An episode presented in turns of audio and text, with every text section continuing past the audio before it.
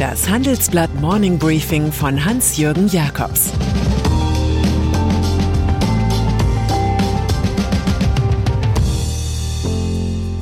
Guten Morgen allerseits. Heute ist Dienstag, der siebte Dezember. Und das sind unsere Themen. Der diplomatische Krieg der U S A mit China. Vox Populi für Karl Lauterbach. ProSiebenSat.eins erlebt Zeitenwende. China-Politik.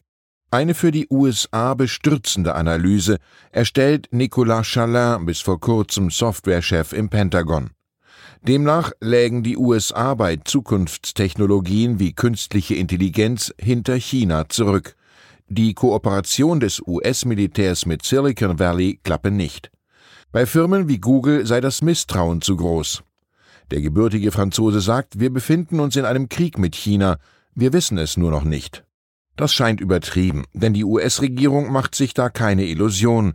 So verkündet die Sprecherin des Weißen Hauses, dass Präsident Joe Biden keine diplomatischen oder offiziellen Vertreter zu den Olympischen Winterspielen nach Peking schicken werde. Hintergrund seien der fortdauernde Genozid in der autonomen Region Xinjiang und andere Menschenrechtsverletzungen.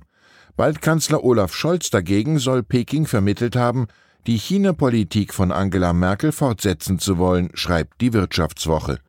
In dieser Frage werde er seine beiden Koalitionspartner in Schach halten. Haushaltsmittel.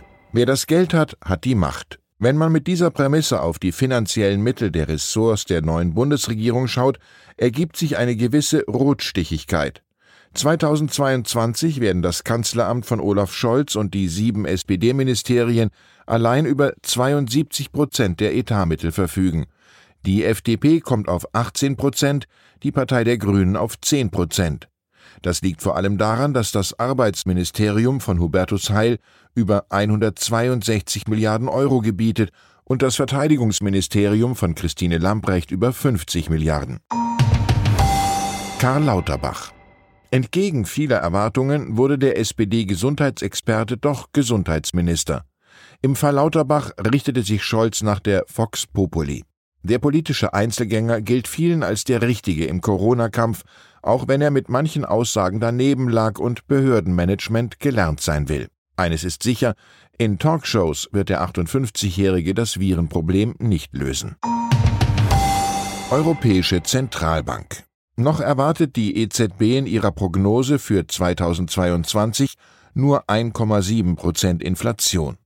Österreichs Notenbankchef Robert Holzmann hält es dagegen für sehr unwahrscheinlich, dass im Euroraum ein Wert von unter zwei Prozent erreicht werde.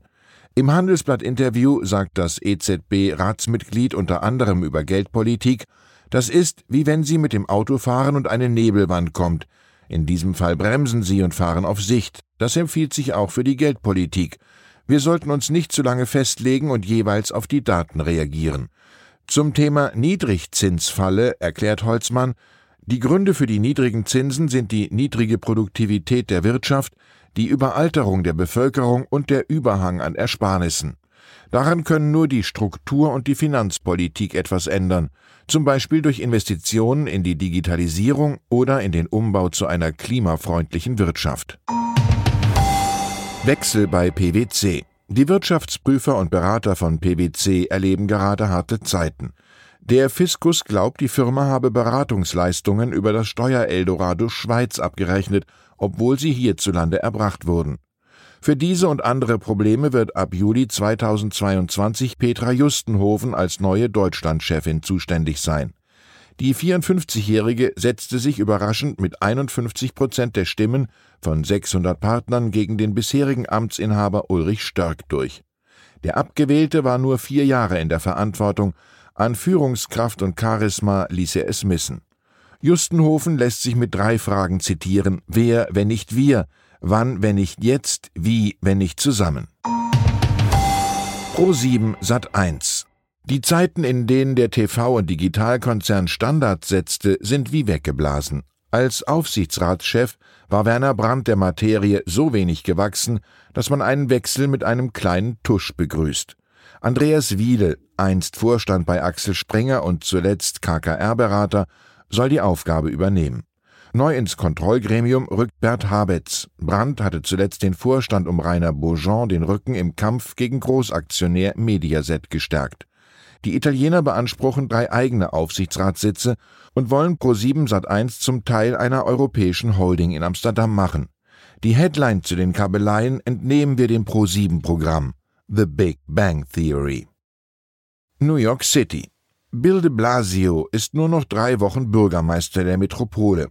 Kurz vor der Ziellinie lässt er aber die Wände wackeln und fordert eine Impfpflicht für alle Angestellten der Privatwirtschaft.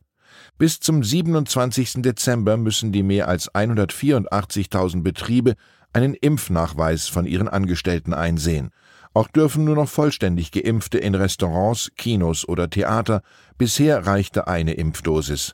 Kinder zwischen fünf und elf Jahren müssen mindestens eine Spritze erhalten haben. Das Fatale an der Last-Minute-Initiative: de Blasios Nachfolger Eric Adams lehnt das alles aus vollem Herzen ab. Und dann ist da noch Michael Steinhardt. Der U S-Milliardär darf nun für den Rest seines Lebens keine Antiquitäten mehr kaufen. Die New Yorker Staatsanwaltschaft verfügte zum ersten Mal einen solchen Bann. Über Jahrzehnte habe Steinhardt einen habgierigen Appetit für geplünderte Artefakte gezeigt, ohne Sorge über die Legalität seines Handels, erklärt der Staatsanwalt. Der belangte Investmentbanker hat hundertachtzig illegal erworbene Antiquitäten wieder ausgehändigt. Sie werden in ihre Herkunftsländer Syrien, Israel, Griechenland, Ägypten, Italien und die Türkei zurückgeführt. Ich wünsche Ihnen einen angenehmen Tag. Es grüßt Sie herzlich Ihr Hans-Jürgen Jakobs. Das war das Handelsblatt Morning Briefing von Hans-Jürgen Jakobs, gesprochen von Peter Hofmann.